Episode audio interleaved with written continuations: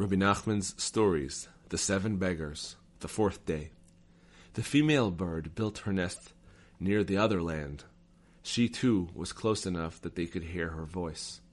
At night, both of these birds begin to wail in a very loud voice. Each one wails for its mate. It is this sound of wailing that is heard in these two lands.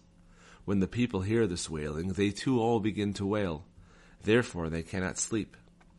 The wise men did not want to believe me. Will you bring us there? they asked. Yes, I replied. I can bring you there, but you will not be able to come there. If you come close, you will not be able to tolerate the sound of the wailing. Even here you cannot stand it, and you are forced to wail along with the others. If you were there, you would not be able to stand it at all. It is also impossible to come there by day, since it is impossible to tolerate the joy that is there. By day, birds gather around each one of the pair, and they console each other and make it extremely joyful.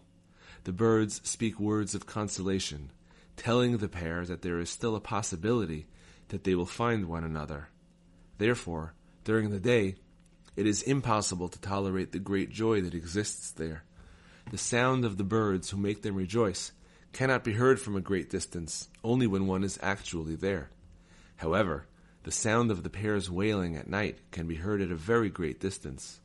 Because of all this, it is impossible to approach their place.